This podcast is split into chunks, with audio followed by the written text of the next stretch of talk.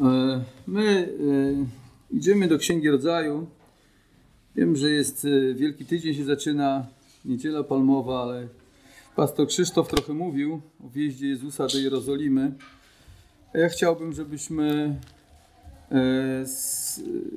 poszli do 16 rozdziału Księgi Rodzaju i skończyli nasz fragment, który zaczęliśmy tydzień temu, znaczy dwa tygodnie temu. To jest 16 rozdział. Pamiętacie od pierwszego do 16 wiersza, ale będziemy rozważać od 6 do 16, a ja przeczytam ten fragment. A Saraj, żona Abrama, nie urodziła mu dzieci, lecz miała niewolnicę, Egipcjankę imieniem Hagar.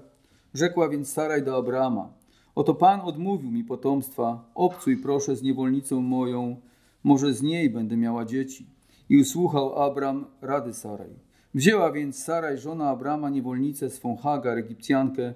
Było to po dziesięciu latach pobytu Abrama w ziemi kananejskiej i dała ją za żonę mężowi swemu Abramowi. A on obcował z Hagar i poczęła. Lecz gdy spostrzegła, że poczęła, zaczęła pogardzać panią swoją. Wtedy rzekła Saraj do Abrama, krzywdy mojej tyś winien. Ja sama dałam niewolnicę moją tobie za żonę, ona, gdy spostrzegła, że poczęła, zaczęła mną pogardzać. Niech Pan będzie sędzią między mną a Tobą. Na to rzekł Abram do Saraj, oto niewolnica Twoja jest w ręku Twoim, zrób z nią, co Ci się podoba. A gdy ją Saraj chciała upokorzyć, uciekła od niej. I znalazł ją anioł pański przy źródle wód na pustyni, przy źródle na drodze do Szur. I rzekł, Hagar, niewolnico Saraj, skąd przychodzisz i dokąd idziesz? A ona odpowiedziała, uciekłam przed panią moją Saraj. Na to rzekł do niej anioł pański, wróć do swojej pani i oddaj się pod jej władzę. Rzekł jeszcze do niej anioł pański, rozmnożę bardzo potomstwo twoje, takiż z powodu mnogości nie będzie go można policzyć. Nadto rzekł do niej anioł pański, oto poczęłaś i urodzisz syna i nazwiesz go Ismael, bo Pan usłyszał o niedoli twojej. Będzie to człowiek dziki, Ręka jego będzie przeciwko wszystkim, a ręka wszystkich będzie przeciwko niemu. I będzie nastawał na wszystkich pobratyńców swoich. I nazwała Pana, który mówił do niej, Tyś Bóg, który mnie widzi, bo mówiła, wszak oglądałam tutaj tego, który mnie widzi. Dlatego nazwano tę studnię studnią żyjącego, który mnie widzi. Jest ona między Kadesz a Beret. Potem Hagar urodziła Abramowi syna. Abram nadał synowi swemu, którego urodziła Hagar imię Ismael. Abram miał 86 lat, gdy Hagar urodziła mu Ismaela. Panie Boże, dziękuję Ci za Twoje słowo. Pomóż mi dzisiaj wyjaśniać. Drodzy, w pieśni Przyjacielem naszym Jezus, którą czasami śpiewamy, w jednej ze wzrotek są takie słowa. Gdy nas zdradzą przyjaciele, wznośmy głos przed łaski tron.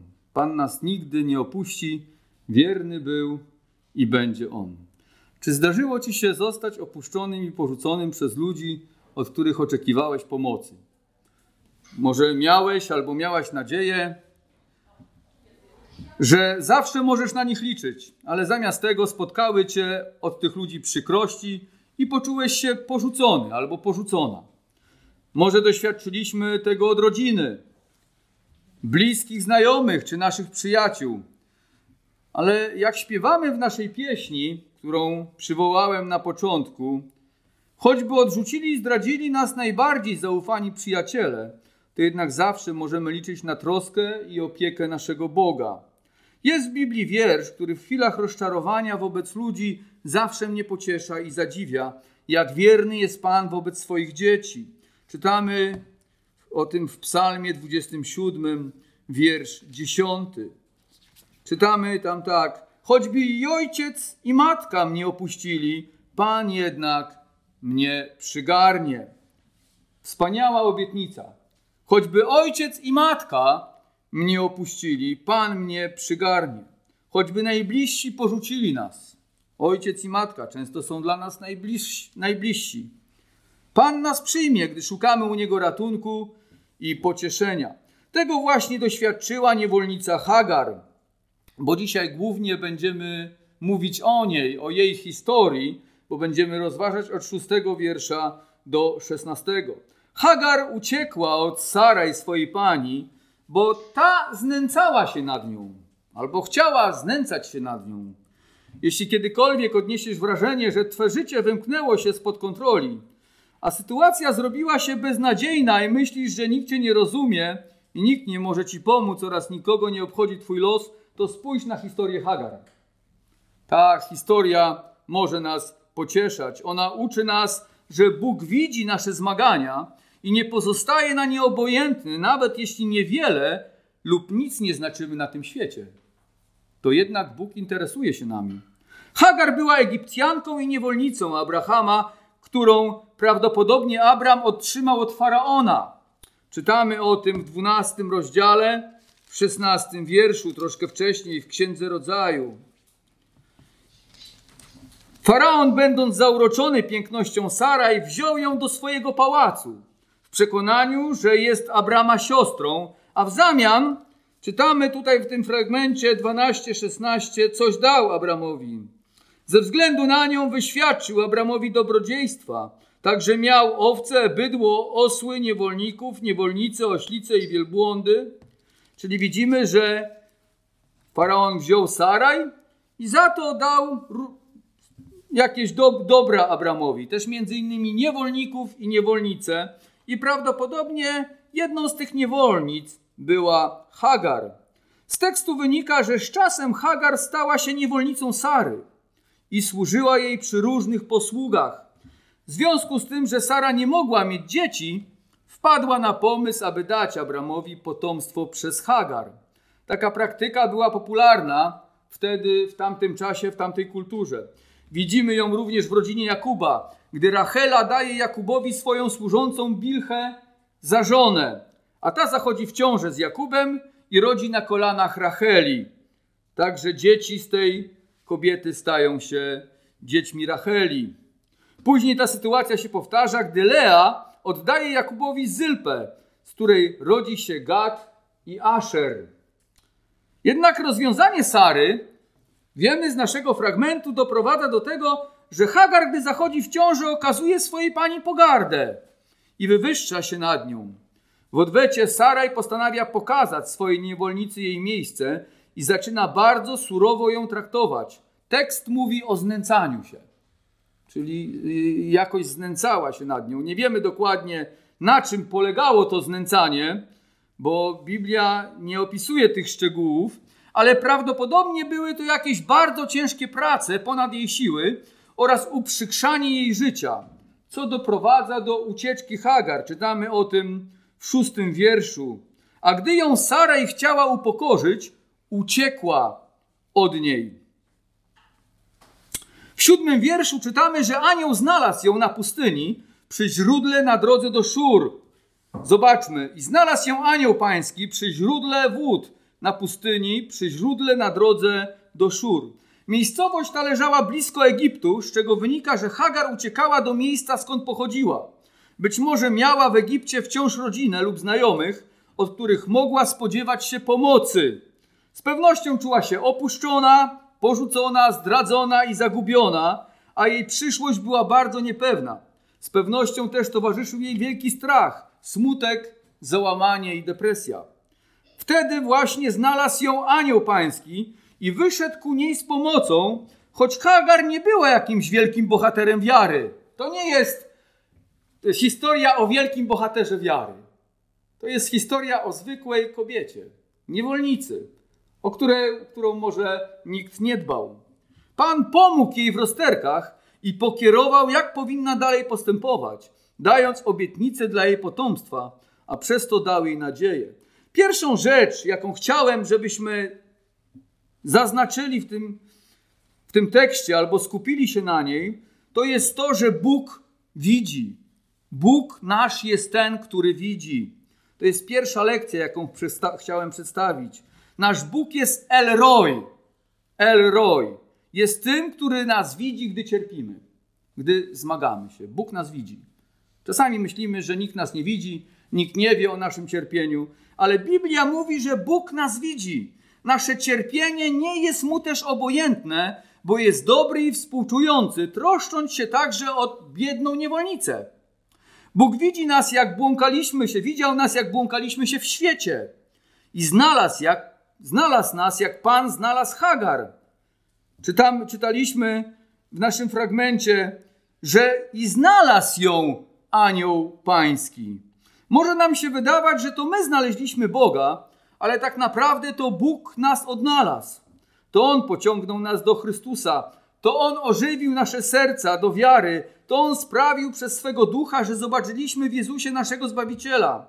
Pan Jezus powiedział, że Syn Człowieczy przyszedł, aby szukać i zbawić to, co zginęło. On szukał nas i znalazł nas. Jeśli wierzymy oczywiście w Niego. On też zwraca uwagę na nasze doświadczenia, cierpienie, problemy, trudności, z którymi się zmagamy. Drodzy, nikt nie jest zbyt zgubiony dla Boga, by Pan go odnalazł. Nawet niewiele znacząca niewolnica. Gdy Słowo Boże mówi o tym, że anioł pański znalazł Hagar, to nie chodzi o to, że Bóg nie wiedział, co się z nią dzieje i jej szukał. Tu nie chodzi o takie szukanie, jak my coś zgubiliśmy i czegoś szukamy. Ale w ten sposób Pan mówi, że dotarł do niej we właściwym momencie. Wtedy, kiedy ona potrzebowała Bożej pomocy i była gotowa ją przyjąć. Wtedy właśnie do niej przyszedł. Nasz Bóg jest Elroy, który widzi. To Bóg, który przychodzi na ratunek człowiekowi w chwili, kiedy najbardziej tego potrzebujemy i jesteśmy na takim etapie życia, że możemy z tej pomocy skorzystać. Bo Bóg zawsze jest gotowy pomóc, ale my nie zawsze chcemy skorzystać. To jest nasz problem.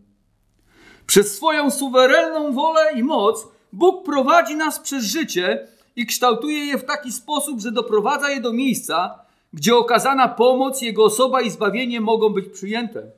Oczywiście Hagar mogłaby o wiele wcześniej poznać Boga, ale prawdopodobnie nie była na to gotowa. A Boże Słowo, które otrzymała, zostałoby wtedy odrzucone. Czy nie tak właśnie jest w życiu wielu ludzi, że Pan mógłby im przyjść z pomocą, a nawet taką pomoc im oferuje, wzywając, by przyszli do Niego, ale na drodze do rozwiązania stoi często nasz grzech, upór, niechęć poddania się Bogu. To jest problem w naszym życiu. Więc najpierw Bóg musi doprowadzić nas do miejsca złamania, kapitulacji i chwili, w której zaakceptujemy Boży plan, który musi być również zgodny z suwerenną Bożą wolą. Tak mówi o tym Biblia, takie też jest moje doświadczenie w życiu. Że gdyby Bóg wcześniej mi się objawił i stanął na mojej drodze, prawdopodobnie nie przyjąłbym go. Być może były też sytuacje w moim życiu, kiedy Bóg pukał do mojego życia i wołał mnie, ale po prostu ja byłem zamknięty. Musiał doprowadzić mnie do miejsca złamania, kiedy ja wiedziałem, że potrzebuję Jego pomocy.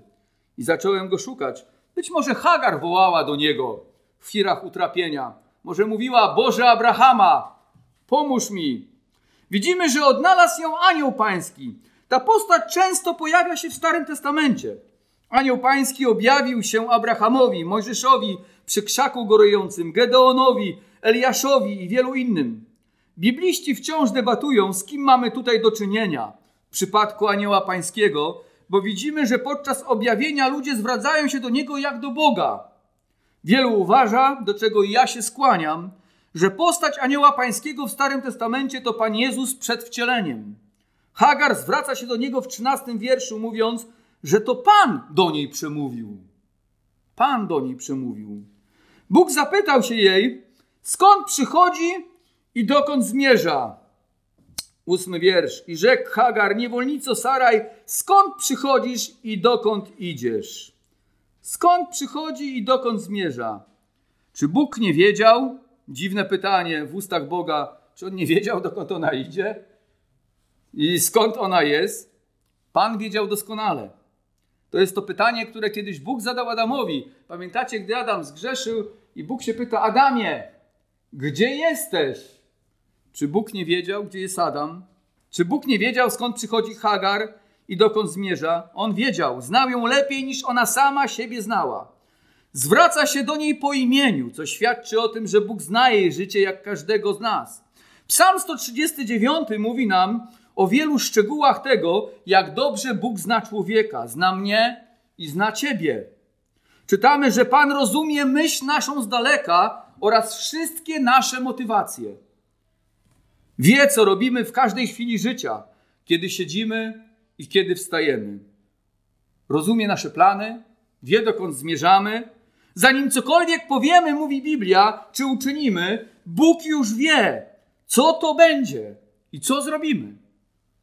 Ale nawet, a nawet jest napisane, że Bóg zna wszystkie nasze dni, zanim one się pojawią. Dawid, gdy rozważa to, mówi, że ta wiedza jest dla niego zbyt cudowna, że nie może tego pojąć. Jak to w ogóle możliwe? I wydaje mi się, że my też nie wiemy tego.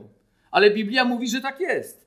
To więc, gdy pyta Hagar, skąd przychodzisz i dokąd idziesz, to nie pyta, by się dowiedzieć, ale chce Hagar skłonić do refleksji, by zastanowiła się nad swoim życiem. Pragnie, by pomyślała o przeszłości, o tym, kim jest, że jest niewolnicą Sary, jej służącą i nosi w łonie dziecko Abrahama i nie powinna się buntować, ale powinna być uległa. Powinna również zrozumieć, że również sama jest trochę winna położenia, w jakim się znalazła. Pamiętacie, dlaczego ona się znalazła w tym położeniu? Bo wywyższała się nad Saraj. Zaczęła gardzić swoją panią. To więc też w jakiś sposób przyczyniła się do tego. Jej grzech spowodował tą sytuację. A gdy mówi Pan Bóg dokąd zmierza, to chce, by Hagar zdała sobie sprawę, że tak naprawdę nie ma żadnego celu przed sobą i nie wie dokąd idzie, a z pewnością nie postępuje zgodnie z Bożą wolą. I to są dobre pytania dla nas, które możemy sobie zadać w chwilach doświadczeń i cierpienia. Należy się wtedy, należy pomyśleć o przeszłości, czy czasem to cierpienie, te trudności, których doświadczamy, nie są spowodowane przez nasze postępowanie i złe decyzje, w jaki sposób się przyczyniliśmy do tego, w jakiej sytuacji się znaleźliśmy, a jak, w jaki sposób to w jaki. Co możemy w życiu zmienić? Bo ja zawsze mówię, że przeszłości nie możemy zmienić, ale możemy zmienić to, co będzie przed nami. Możemy mieć wpływ na przyszłość. Bóg pozwala nam mieć wpływ na przyszłość. To więc powinniśmy zadać sobie pytanie, skąd przychodzimy? Co takiego w przyszłości się stało, że doprowadziło mnie do tego miejsca? Może jakieś złe decyzje, może jakieś złe postępowanie, może coś, co należałoby w jakiś sposób inaczej poustawiać w naszym życiu. Może należy zawrócić z jakiejś drogi, którą obraliśmy, czy wyznać Panu jakiś grzech. Może przez doświadczenia Bóg chce nas czegoś nauczyć, co później się stanie też dla nas wielkim błogosławieństwem. Czasami cierpienie przygotowuje nas na jakąś Bożą wolę, którą Bóg ma dla nas w przyszłości. Należy również spojrzeć w przyszłość. Czy to, do czego zmierzamy, nasze wybory i pragnienia są Bożą wolą? Pamiętacie, Bóg się spytał Hagar, dokąd zmierzasz? To dzisiaj pytanie jest do mnie i do ciebie. Marek, dokąd zmierzasz? Ola, Ela, Marian, dokąd zmierzasz? Krysia, Marcin, dokąd zmierzamy? Czy zmierzamy do wieczności? Czy obraliśmy właściwą drogę, żeby Pan mógł nas błogosławić i żeby nasza wiara mogła się rozwijać? Dokąd ja zmierzam? Spoglądamy w przyszłość. Czy nasze wybory i pragnienia podobają się Bogu? Hagar uciekła od tego, co chciał dla niej e, Pan. Uciekała od Bożej woli. Ale ucieczka od Bożej woli nigdy nie jest dobrym rozwiązaniem i przynosi więcej szkody niż pożytku. Choć w trudnych chwilach może się wydawać kusząca. Pan widzi, w jakiej jesteśmy sytuacji i daje nam rozwiązania pod warunkiem, że my nie uciekamy od Bożej woli. Kiedyś trafiłem na świadectwo ewangelisty Kena Gauba, który prowadzi służbę misyjną w USA. Opowiada on o pewnym niezwykłym zdarzeniu, które przytrafiło mu się w latach 70., kiedy przeżywał zniechęcenie w służbie. Pewnego dnia zatrzymał się z rodziną na stacji benzynowej, gdy podróżował od jednego miejsca służby do drugiego. Rodzina poszła coś zjeść, a on postanowił rozprostować kości. Mówi, że zastanawiał się, czy objazdowa służba kaznodziejska to jest to, do czego Bóg go powołuje. Czuł się zmęczony i zniechęcony. Spacerując koło stacji i przechodząc obok budki telefonicznej, usłyszał telefon.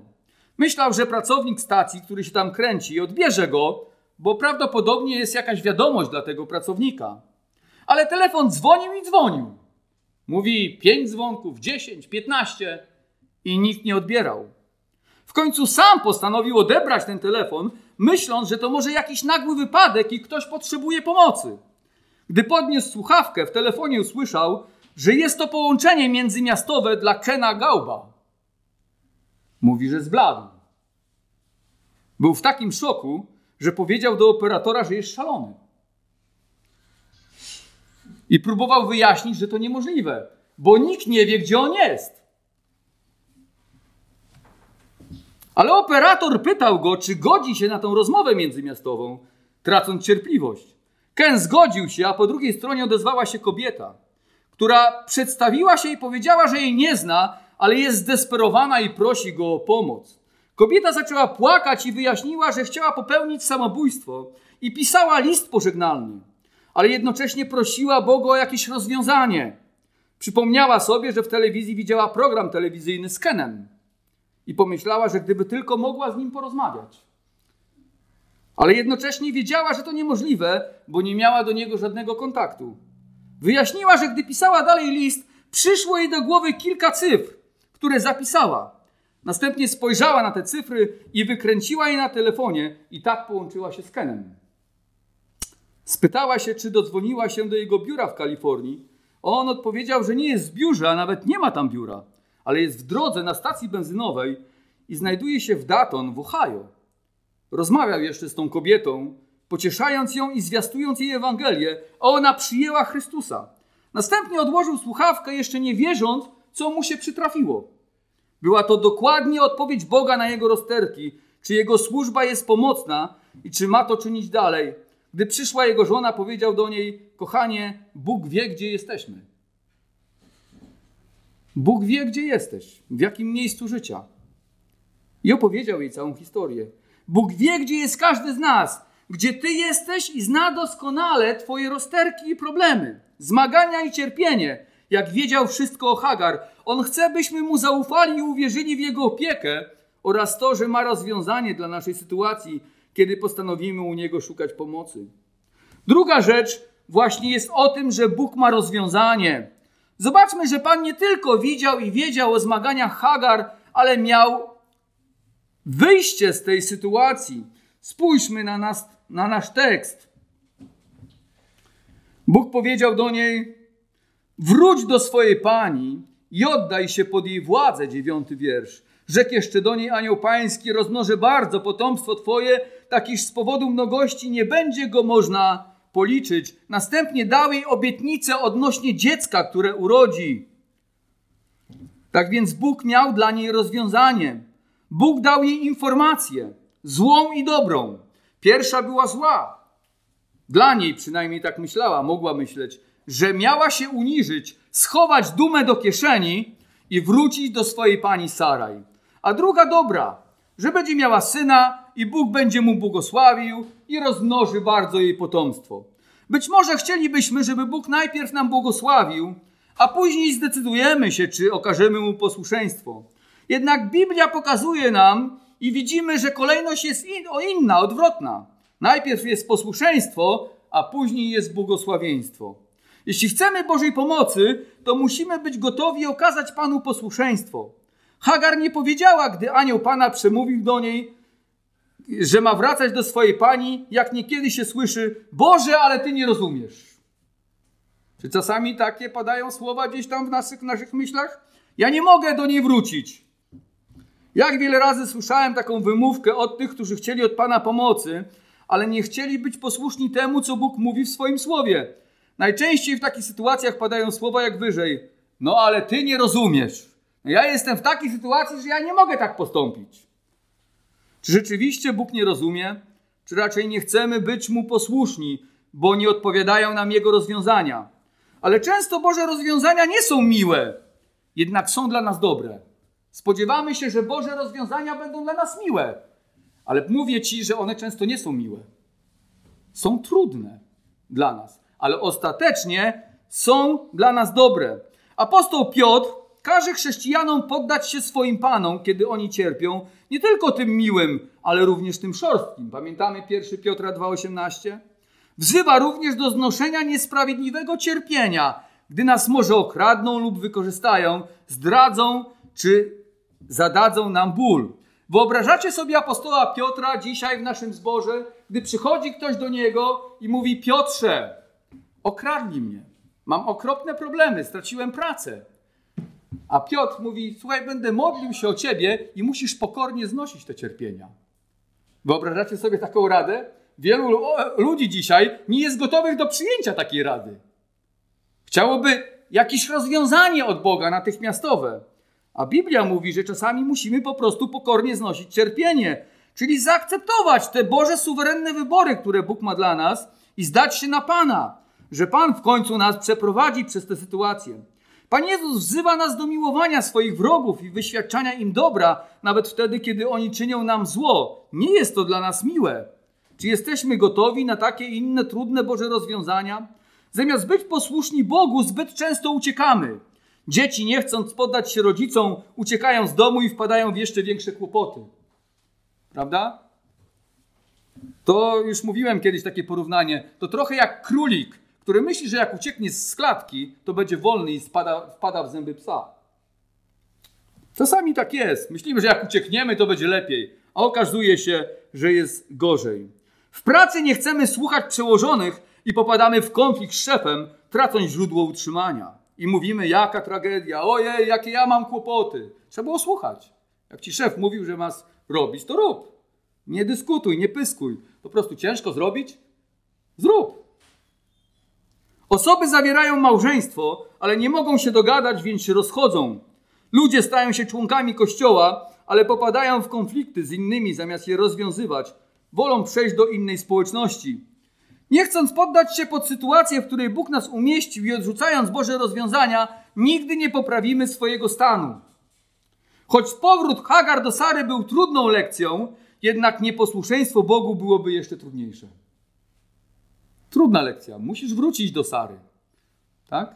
Ale gdyby była nieposłuszna, może jeszcze gorzej by się to skończyło. Być może gdyby Hagar nie wróciła, to by cierpiała jeszcze bardziej. Może mogłaby nawet stracić życie lub musiałaby mieszkać w pogańskim i bałwochwalczym kraju, gdzie nie miałaby szansy poznać Boga i zbliżyć się do Niego. Czasami pobyt w kościele z trudnymi ludźmi może wydawać się ciężki, ale życie w świecie jest jeszcze gorsze. Ludzie tracą dzieci, później dzieci odchodzą do świata. No i kłopoty, problemy. Będąc w zborze mamy szansę być blisko Słowa Bożego, które nas ukierunkowuje i kształtuje, a ludzie się o nas modlą i pobudzają do wiary. Jednak poza zborem jesteśmy narażeni na wpływ świata i powolne wsiąkanie w jego sposób myślenia i postępowania, oddalając się coraz bardziej od Pana.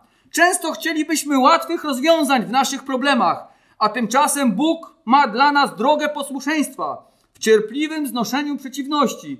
Jeśli jednak nie chcemy jej zaakceptować, to nigdy nie poznamy Bożych rozwiązań, bo dopiero przez posłuszeństwo przychodzi błogosławieństwo. I ostatnia rzecz, właśnie na tym chciałem się skupić, że przez posłuszeństwo przychodzi błogosławieństwo. Hagar miała wrócić do swojej pani i otrzymała obietnicę błogosławieństwa, że jej syn będzie silny, dziki, niezależny i nie będzie już niewolnikiem. To jest dwunasty wiersz. Że będzie to człowiek dziki, ręka jego będzie przeciwko wszystkim, a ręka wszystkich będzie przeciwko niemu i będzie nastawał na wszystkich pobratyńców swoich. Choć teraz musi poddać się Saraj, e, Hagar musi się poddać Saraj, to Bóg ma inny plan wobec jej syna. Czyli jej syn już nie będzie musiał się nikomu poddawać. Zobaczcie, jaka wspaniała obietnica. Mówi, chociaż ty cierpisz i jesteś niewolnik, niewolnicą i musisz poddać się Saraj, to twój syn będzie wyzwolony. Nie będzie już musiał nikogo słuchać. Po prostu ja sprawię, że on będzie wolnym człowiekiem. To więc dla niej to było pocieszające, że te doświadczenia, które obecnie przechodzi, sprawią, że jej syn nie będzie niewolnikiem. Czyli opłacało się? Opłacało się. Tak? Walczyć o dobro dla swoich dzieci.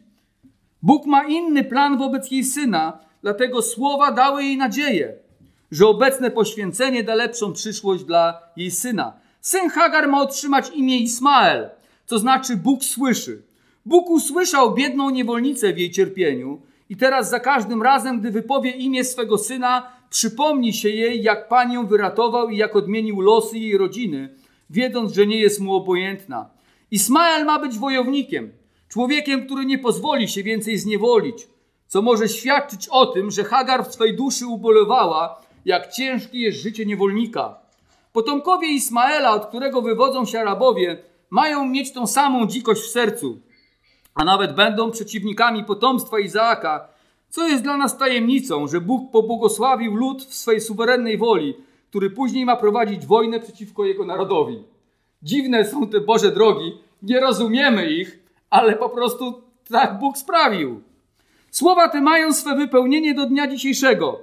Arabowie wciąż pozostają w konflikcie z Izraelitami i nastają na ich życie, a dzikość ich natury widzimy w ich postępowaniu. Jednak Bóg nie jest winny ich grzechów. Sami poniosą przed Panem odpowiedzialność za krnąbrność i dzikość swoich serc. Jest tutaj dla nas lekcja w tym, w tym fragmencie, że jeśli nawet uciek uciekaliśmy dotychczas od Bożej woli na pustynię naszego życia, to zawsze możemy zawrócić i okazać Bogu posłuszeństwo. Jeśli dotychczas uciekałeś, zawróć. Okaż Bogu posłuszeństwo. Wtedy, kiedy to uczynimy, Pan przebaczy nam i wyleje na nas swe błogosławieństwo. Możemy być pewni, że jak zwrócimy się do Boga, On zwróci się do nas. Czytamy o tym Zachariasza 1:3 i odmieni nasz los oraz los naszych rodzin. Hagar zdała sobie sprawę, że Pan ją widzi.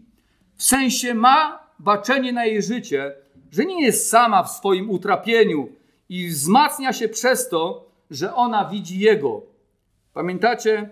Później czytam, czytamy i nazwała Pana, który mówi do niej, Tyś Bóg, który mnie widzi, bo mówiła, wszak oglądałam tutaj tego, który mnie widzi. Z jednej strony wiemy, że Bóg nas widzi, ale z drugiej strony to jest pytanie do mnie, do ciebie, czy ty widzisz Jego? Czy my widzimy Pana? Bo wiemy, że Bóg nas widzi, ale czy my widzimy Pana? Mówi Saraj.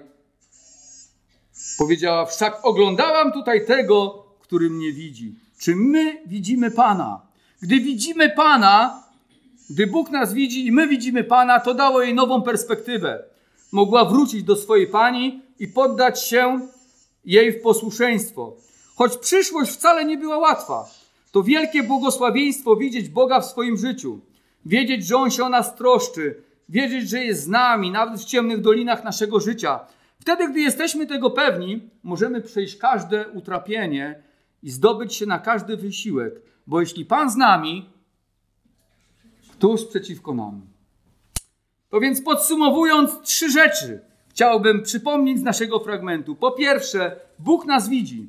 Widzi nasze zmagania i utrapienia, jest gotowy nam pomóc wtedy, gdy do Niego zawołamy. Jednak w wielu sytuacjach z powodu naszego grzechu i pychy naszych serc nie szukamy u Pana pomocy lub odrzucamy ją albo nie jesteśmy na nią gotowi. Wtedy Bóg musi doprowadzić nas do miejsca złamania, kiedy przyjmiemy Jego wolę i zaakceptujemy Jego plan. On zawsze przychodzi z pomocą w najlepszym momencie naszego życia. Po drugie, Bóg ma rozwiązanie na wszystkie nasze problemy, ale Boże rozwiązania często nie są łatwe i nie działają jak czarodziejskie zaklęcia. Wymagają od nas poddania się Bogu, poddania się ludzkim autorytetom, uniżenia, schowania dumy do kieszeni i cierpliwego znoszenia przeciwności. Po trzecie, dopiero po okazaniu posłuszeństwa możemy mieć nadzieję na błogosławieństwo. Gdy zwrócimy się do Pana i zaczniemy postępować zgodnie z Jego wolą, On pobłogosławi nas i nasze rodziny. Amen. Zachęcam do powstania i do modlitwy. Panie, ja Ci chcę dziękować, że Ty nas widzisz. Ty jesteś El Roy, jak czytaliśmy. Bóg, który widzi nasze krzywdy, nasze problemy, nasze zmagania z grzechem. Ty widzisz, co się dzieje w życiu każdego z nas. Boże, to co my widzimy, nawet we własnym życiu, to nawet nie jest ułamek tego, co Ty widzisz, jaki jest stan naszych serc. Panie, pomóż nam, żebyśmy widzieli Ciebie. Żebym ja widział Ciebie, tak jak zobaczyła Ciebie Hagar. Ty ją widziałeś, ale też ona zobaczyła Ciebie.